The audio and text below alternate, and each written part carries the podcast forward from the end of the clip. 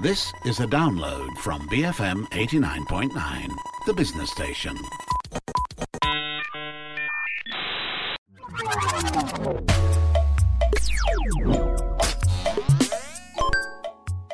I'm Hanif Baharuddin, and you're tuned into GG Well Played, the show that looks at the world of video games.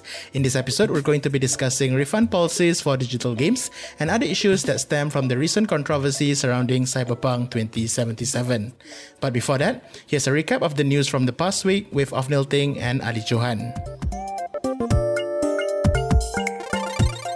Thank you, Hanif. Let's kick things off with an update from CD Projekt Red regarding Cyberpunk 2077. So, a month after the disastrous launch of the game, the company has now released a video entitled Cyberpunk 2077 Our Commitment to Quality to Clear the Air. Uh, the five minute long video features the co founder of the company, Marcin Iwinski, apologizing to the public for the troubled launch on consoles and taking the blame for the problems, reminding people not to blame the developers for their hard work. Here's a snippet of his apology. Based on that legacy of genuine and honest communication, you've trusted us and pre ordered our game. And despite good reviews on PC, the console version of Cyberpunk 2077 did not meet the quality standard we wanted it to meet. I and the entire leadership team are deeply sorry for this, and this video is me publicly owning up to that. Please don't fault any of our teams for what happened. They all are incredibly talented and hardworking. Myself and the board are the final decision makers, and it was our call to release the game. Although, believe me, we never ever intended for anything like this to happen.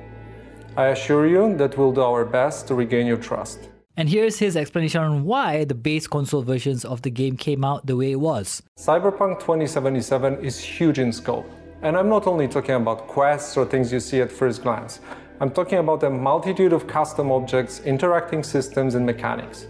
In the game, everything is not stretched out over flat terrain where we can make things less taxing hardware wise, but condensed in one big city and in a relatively loading free environment. On its own, this is a challenge, but we made it even more difficult for ourselves by wanting to make the game look epic on PCs and then adjusting it to consoles, especially old gens. That was our core assumption. And things did not look super difficult at first. We knew the hardware gap, yes, but ultimately, I think that time has proven that uh, we've underestimated the task.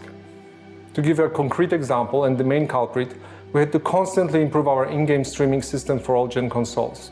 Streaming is responsible for feeding the engine with what you see on screen, as well as the game mechanics.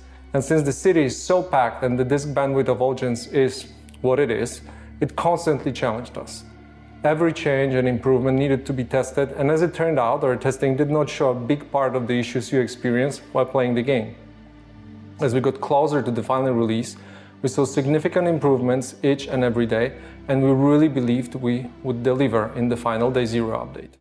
He also provided clarification on why review codes for consoles were not sent out much earlier, claiming that they were busy fixing the game till before the release. For your information, a lot of reviewers received the codes only two days before the release of the game. Now let's talk about the review process. We started sending our PC review keys in the first days of December.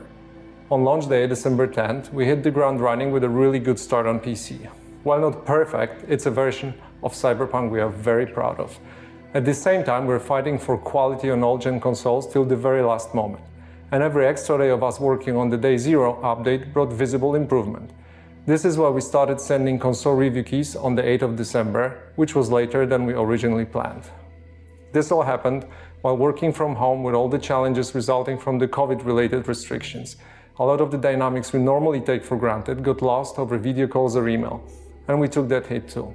Now, apart from the apology and clarification, Marcin also released a roadmap for updates for the game featuring unspecified timeline on future patch updates, free DLC, and next gen console updates. As mentioned previously, patch 1.1 will be released in the coming week, followed by patch 1.2, most likely in February. Other multiple updates and improvements, including the free DLC and next gen console updates, are scheduled for release in the second half of the year. Based on the comments that you can read on the video, a lot of fans seem to be very appreciative and supportive of CD Projekt Red in their transparency and willingness to own up to their mistakes publicly. Mm. But at the same time, there are also people who are still a bit puzzled by their explanations too. Like, what made them think that uh, the console versions of their game are ready despite the testing? It didn't take us long to realize that the game was in a very poor state when we booted it up. Yeah, I mean, you know, sometimes you rush your launch dates. Yep. We never know what's going to happen, right? I mean, regardless, let's wait and see whether they'll deliver this time around. Moving on, Lucasfilm has announced Lucasfilm Games, a rebranding effort to consolidate and manage all Star Wars and other Lucasfilm related gaming products more efficiently. They made this announcement via their website, starwars.com, stating that Lucasfilm Games is now the official identity for all gaming titles from Lucasfilm, a name that encompasses the company's rich catalog of video games and its eye toward the future.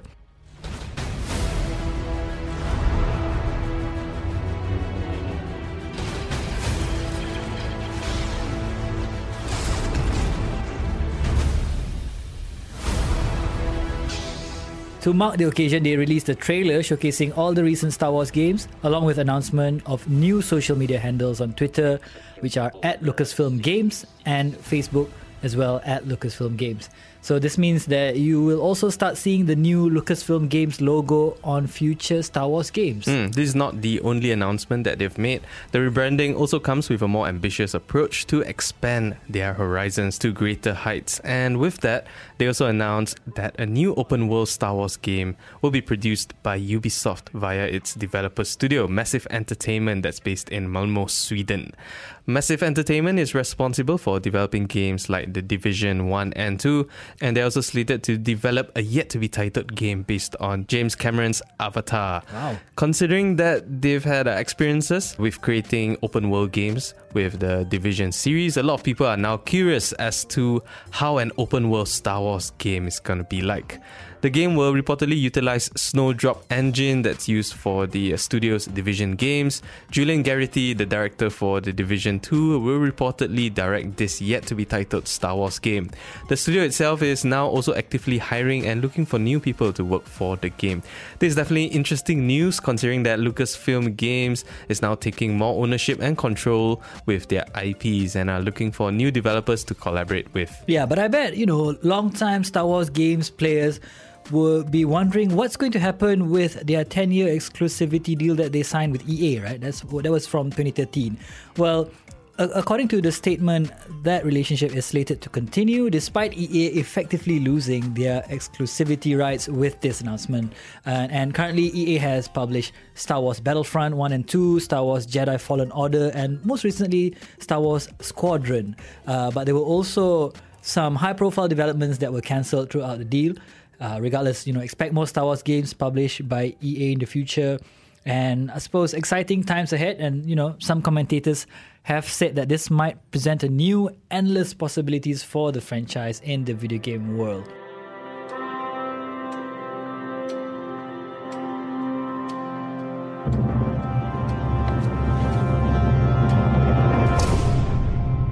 Speaking of endless possibilities, as we said earlier, Lucasfilm Games is not only responsible for Star Wars, but also other IP, including Indiana Jones. And coming off the earlier announcement, there was also another uh, recent announcement involving our favorite explorer, Indiana Jones. Yep, a new Indiana Jones game has been announced by publisher Bethesda and developer Machine Games. Machine Games was, of course, responsible for the new modern Wolfenstein series, including the critically acclaimed Wolfenstein 2 The New Colossus. Bethesda's longtime employee and director of Fallout 4, Todd Howard, will be the executive producer of the game that will feature an original story. Uh, no release date has been announced as of yet, nor whether the game will be released across other platforms, considering that Bethesda is now owned by Microsoft. Okay, up next, some delay announcements. Rider Republic, Ubisoft's upcoming open world extreme sports massive multiplayer playground, has been pushed back to later in 2021. Yep, it was previously set for a February 25th release on PC, PS5, PS4, Stadia, Xbox Series X and S, and also the Xbox One, but it's now pushed back to a later time without any specific date so far. Um, another game that's scheduled to be delayed is Hogwarts Legacy, the open world Harry Potter game that was announced last year. Uh, this one's also initially scheduled for release sometime this year, uh, but now it's been pushed to 2022 without any concrete dates as yet. Uh, the game is actually being developed by Avalanche Software and published under Warner Brothers Interactive's Portkey Games label, and is supposed to take place in the 1800s, where players can do a lot of activities akin to the one we read in the books and see in the Harry Potter movies. And that's all the news that we have for this week on GG Well Played. Back to you, Hanif. Thank you very much, Ali and Ofnil. Let's go for a short break. Coming up, I'll be joined by Leslie Lim, a lawyer from Ma Weng Kwai and Associates, and we're going to be talking about refund policies for digital games. Stay tuned. This is GG Well Played on BFM 89.9.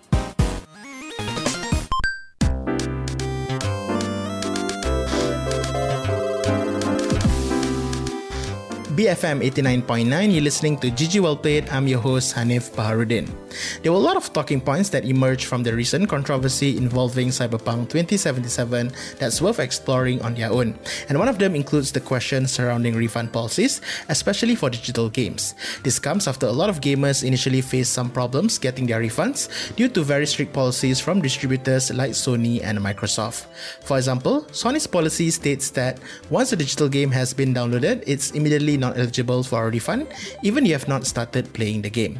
Of course, both Sony and Microsoft eventually open up special channels for gamers to claim their refunds for Cyberpunk 2077, but the question regarding the policies still remains. Some have also questioned why Sony and Microsoft gave the game a green light on their platforms, despite the bugs and problems the game has.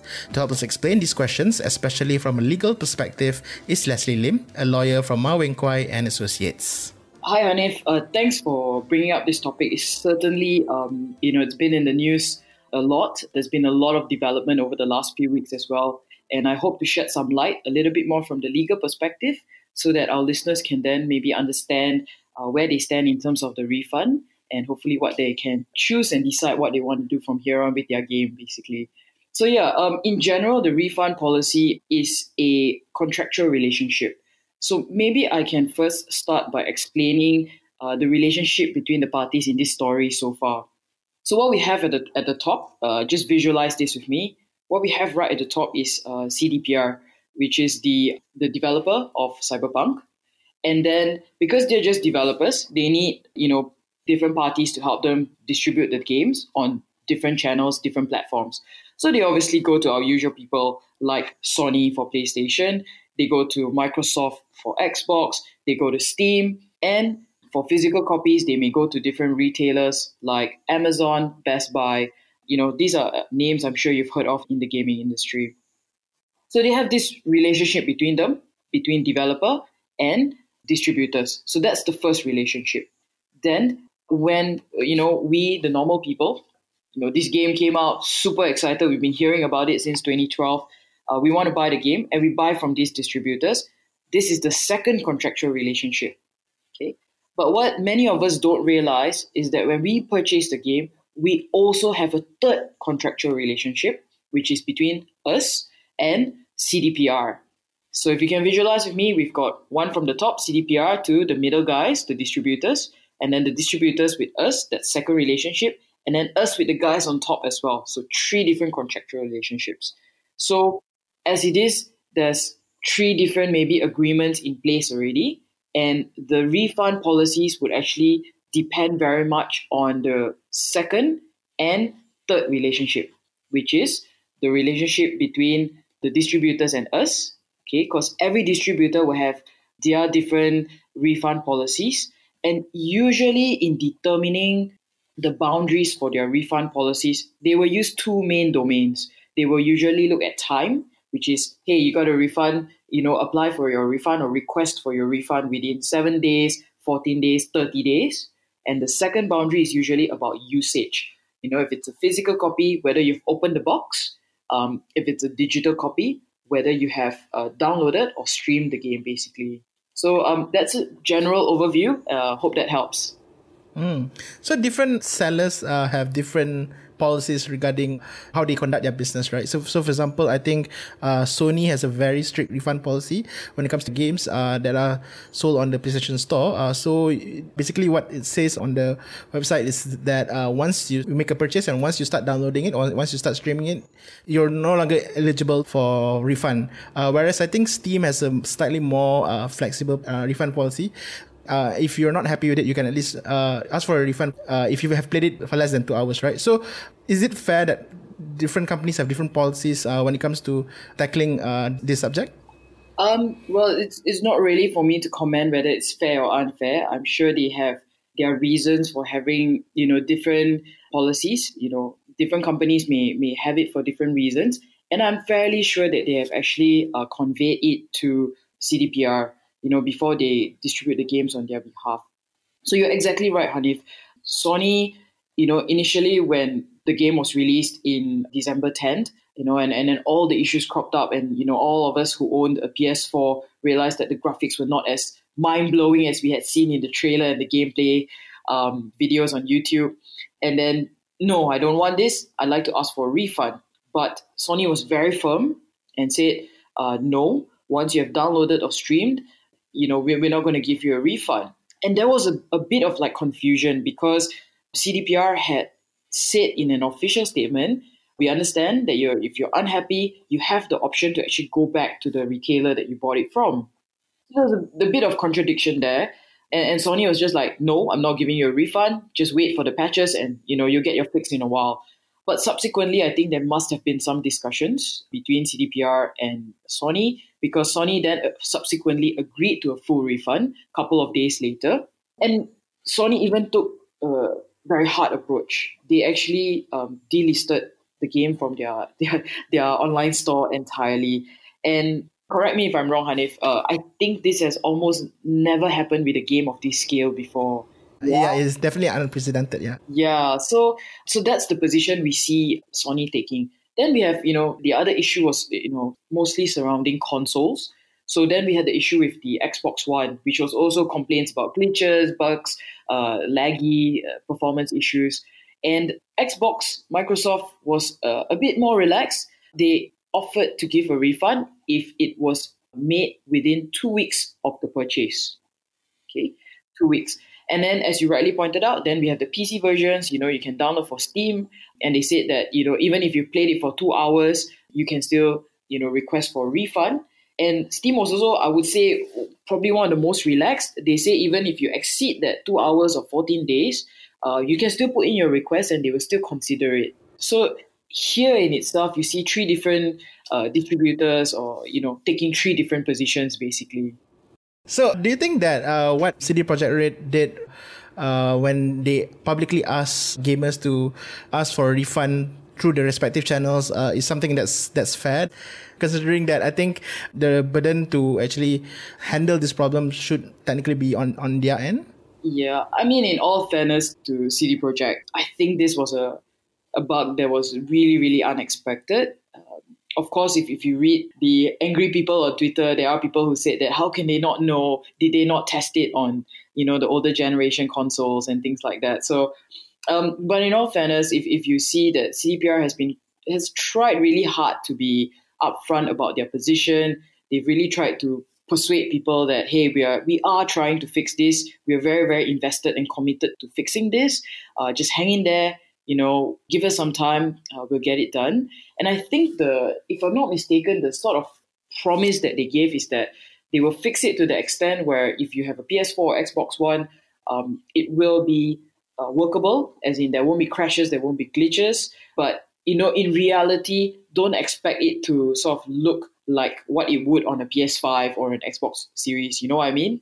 So um, there is a little bit of a PR aspect in this as well you know, strategically, one might wonder, you know, are they trying to look like the good guys? You know, hey, I offer you a refund, then maybe you think that I'm being very nice and very good, and you hang in there and not refund, and I won't lose so much money. You know what I mean? So it could be a, a strategy as well. But that being said, you know, CDPR has earned supposedly quite a fair bit through the release of this game.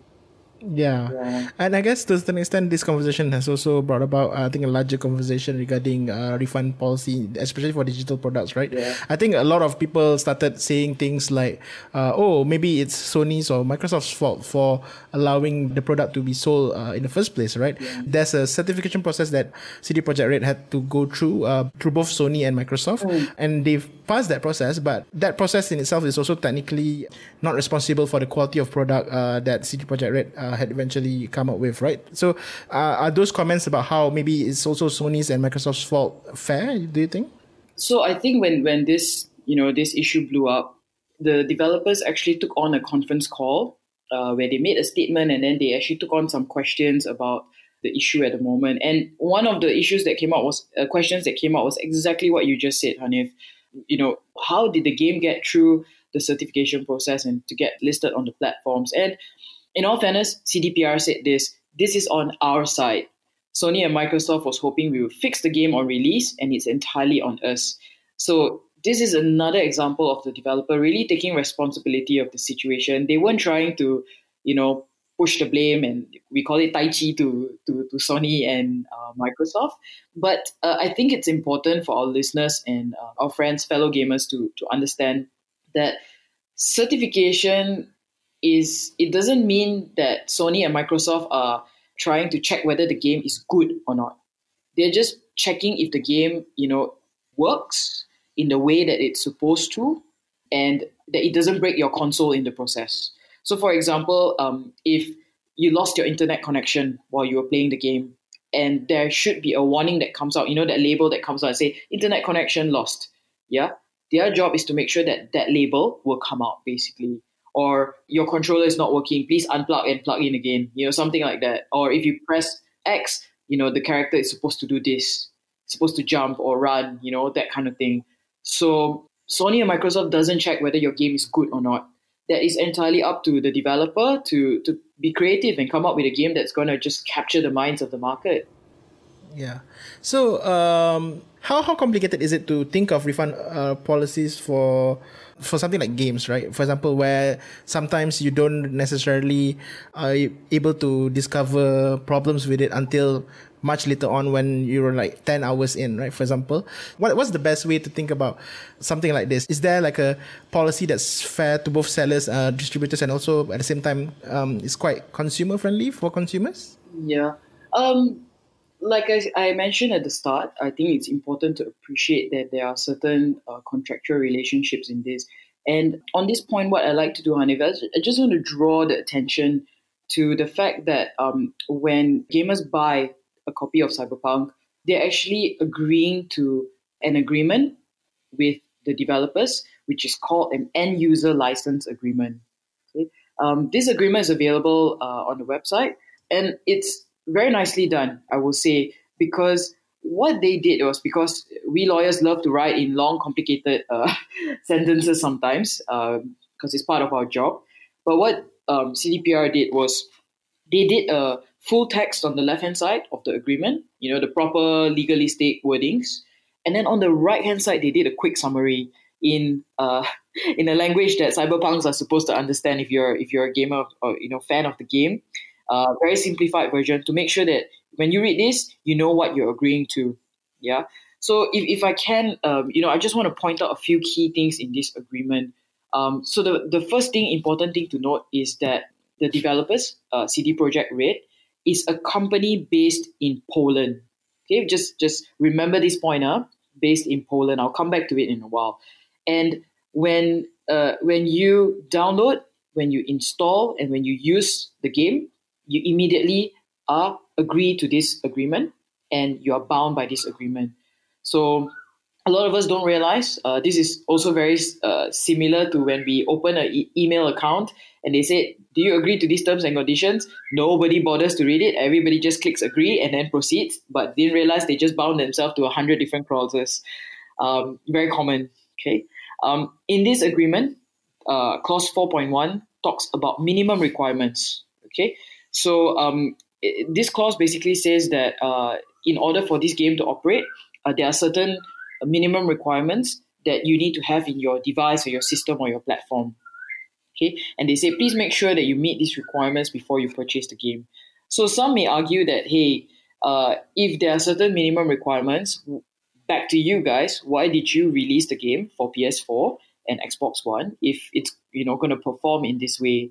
So yeah, but in all fairness, like I said, developers are working on it, and in the agreement there is a disclaimer where uh, the developers have said that they don't promise they don't promise that the game will be uninterrupted or error free that if there is a defect they will correct it. Uh, they also don't promise that the game will be free of virus. So they're of course trying to you know uh, protect themselves as well but i guess it's it's only natural that games you know we constantly need updates you know patches fixes. Uh, so this is one of the uh, key clauses in there okay. And then probably one of the last things I, I, would like to point out is that back to my first point that the developer is from Poland. So say you're really, really unhappy and you know you're so angry because you waited eight years for this game to come out and you just couldn't wait to, to play and, and spend the next three weeks hiding in your room playing it. But you were so upset because um, it, it just didn't turn out the way you wanted and you want to take these guys uh, to court or you want to go against them legally the agreement actually says that because uh, you've bought this game and if there's any problems between you and the developer, the laws of Poland apply. And if you want to take them to court, you need to go to the courts of Poland. Uh, so it, it can't be an instance where you're angry at them and then you file a suit here in the High Court of Kuala Lumpur, basically. All right? Yeah, so th- those are some of the key things I, I, I would like to point out. And it also cannot be a situation where a group of you are angry and you say, let's get 100 of us together and sue them together, the agreement also prohibits or doesn't allow class action suits. If you want to, you know, sue or commence legal proceedings against CDPR, you have to do it in, in your individual capacity. You can't merge your suit with, you know, 100 other fellow gamers, basically. Yeah, so I think it's really important for you know people in general to understand that every time we, we download something, we open a new account, there are these agreements that uh, we agree to bind ourselves by, but a lot of us just don't take notice of it basically. And in this case, uh, there are two. Going back to, I, I think the earlier part of our conversation uh, just now, uh, we entered into two different agreements, right? Technically, an agreement with the distributor, the seller, and also an agreement with the developer, right? Uh, what are the differences between the two agreements that we need to be mindful of? Um, so the agreement between us and the developer are the few clauses which I just pointed out. Yeah. The one between uh, us and the distributors would be things like the refund policy, basically. Each of the distributor will have their terms and conditions as well. It's probably there somewhere every time, you know, before we download the game. Or if you purchase a physical copy, it's usually either at the back of the box or there'll be a, a slip of paper that's inside the box, basically. Mm. Okay. So, uh, um, as consumers, should we be a bit more vigilant when it comes to these things and user license agreement?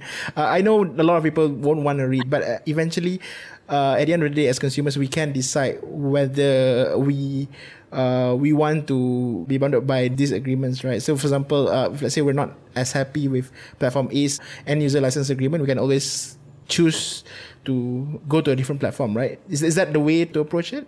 That's that's one, I guess, but the reality is that this is the end user agreement that the developer has come up with.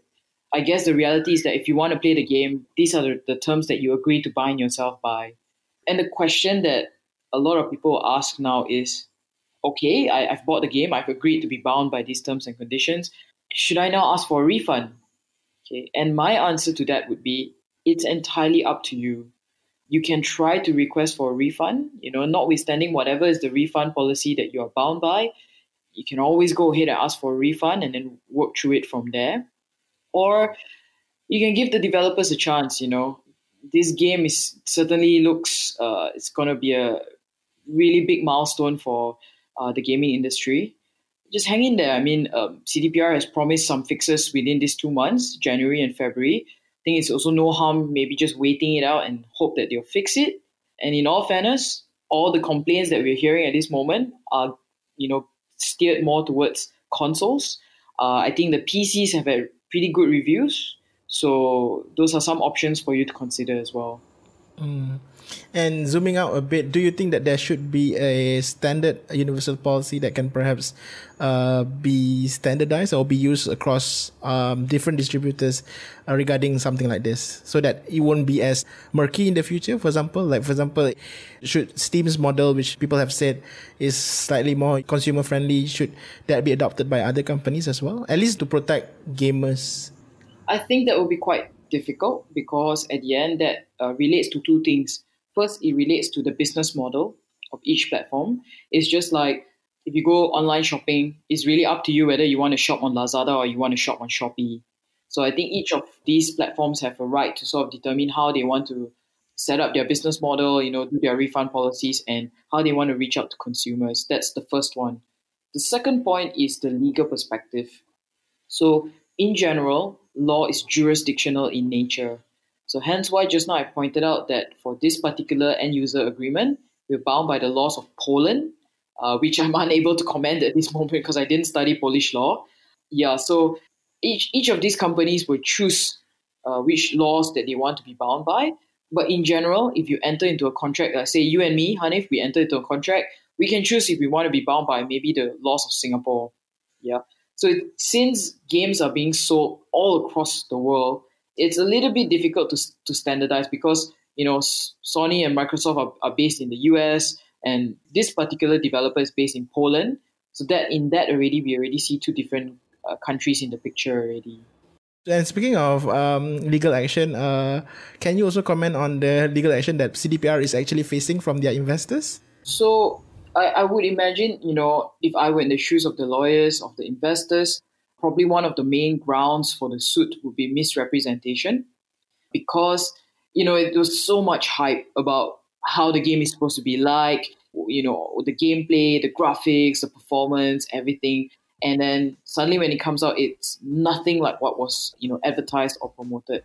So that could be one potential grounds. And probably some of the uh, evidence that might be used in the suit would be things like if the CEO made a comment about you know something to do with the game, and then when the real game comes out, it's, you know it doesn't live up to that, uh, or certain advertisements they might have put out, you know the trailers, uh, things like that. So all those aspects will become evidence in the suit basically.